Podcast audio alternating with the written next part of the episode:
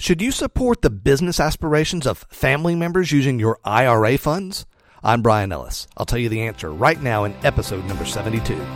You're listening to Self Directed Investor Radio, America's only podcast exclusively for affluent, self directed investors, where each day of the week you receive innovative investment strategy and deadly accurate market analysis that's untainted by Wall Street and unblemished by government propaganda, all in seven minutes or less.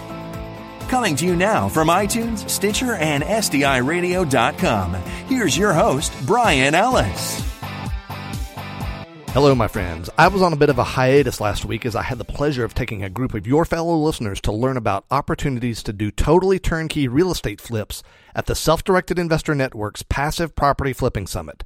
It was such a great experience. I had the pleasure of getting to know each of the attendees personally, and I'm proud to say there are some truly high quality people in this listening audience.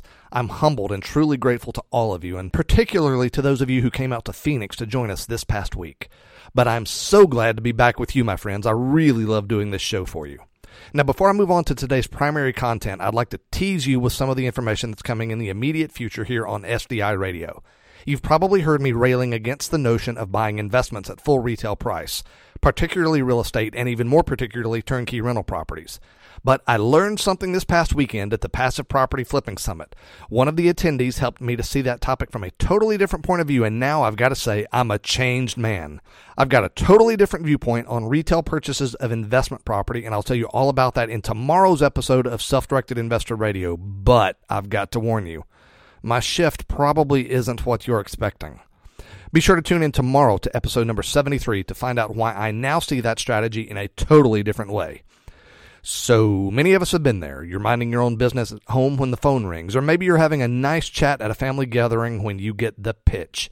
The entrepreneurial member of your family has a new business idea and he wants you to help him fund it. He knows you've got a large retirement account and he feels that, along with your familial relationship, that makes you a great partner to help get his business off the ground or maybe even move it forward if it already exists.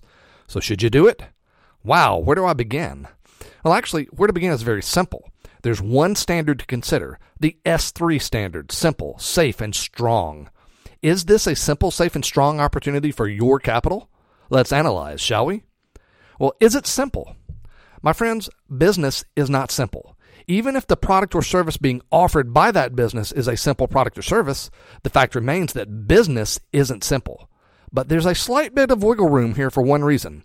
If the family member asking for funding is a dreamer with little experience, then it's going to be extremely complicated for that person to start a business because it's just not easy to start a business. But if the family member in question has a long history of substantial success in business, and if they're going to be entering into a territory with which they're very familiar, then it may in fact be sufficiently simple for them. But really, the simplicity factor is all about you. Do you understand the business idea? Do you understand why it makes sense and why there's a real market for the product or service being offered?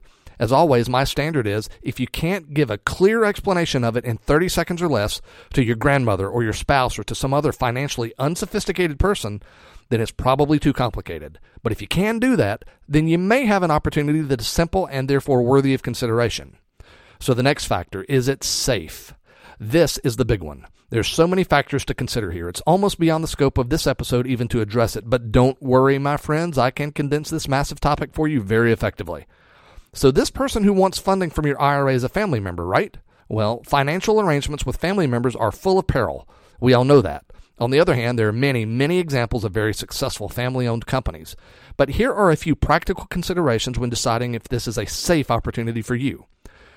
Are you prepared for the possibility of taking legal action against your own family member if your capital is misused? What accountability tools will be available to you which will enable you to confirm on a regular basis that the business is being properly managed? What is the exit plan? How long will your capital be tied up? Is this a debt or an equity transaction? Do you have the ability to extract your capital? Well, at the end of the day, the two questions that really wise investors care about above all, even before considering return on investment, are as follows. Number one, when will I get my capital back? And number two, how is my capital protected? If you can answer those to your satisfaction, then maybe, just maybe, it could be safe. Still makes me nervous though. But there's one other huge consideration. There's a thing called a prohibited transaction when you're using an IRA or 401k. This means that you've broken one of the rules from the IRS about what you can do with your retirement account and the capital therein. One of those rules goes something like this You can't invest into related parties. And from the vantage point of the IRS, it appears that related parties are people like parents, grandparents, spouses, children, grandchildren, etc. And it appears that related parties does not include brothers, sisters, aunts, uncles, etc. Basically, anyone who is directly above or below you on the family tree, regardless of the number of generations between, is off limits. And it appears that anyone who is laterally related to you could be okay. But my friends, even that is a risky gamble.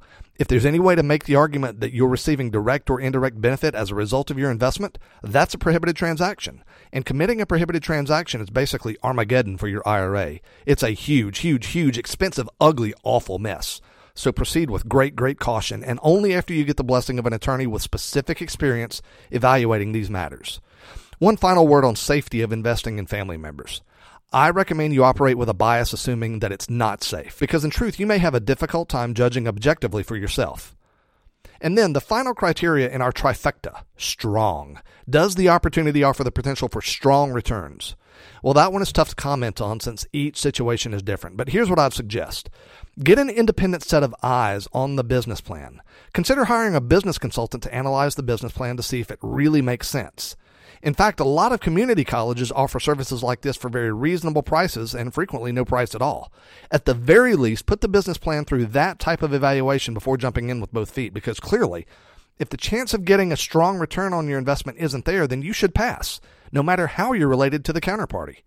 Remember, my friends, the overarching principle of being a self directed investor is this always respect your own capital particularly when it comes to investing in family, because at the end of the day, making a bad decision will not only be bad for your portfolio, it could be very bad for your family.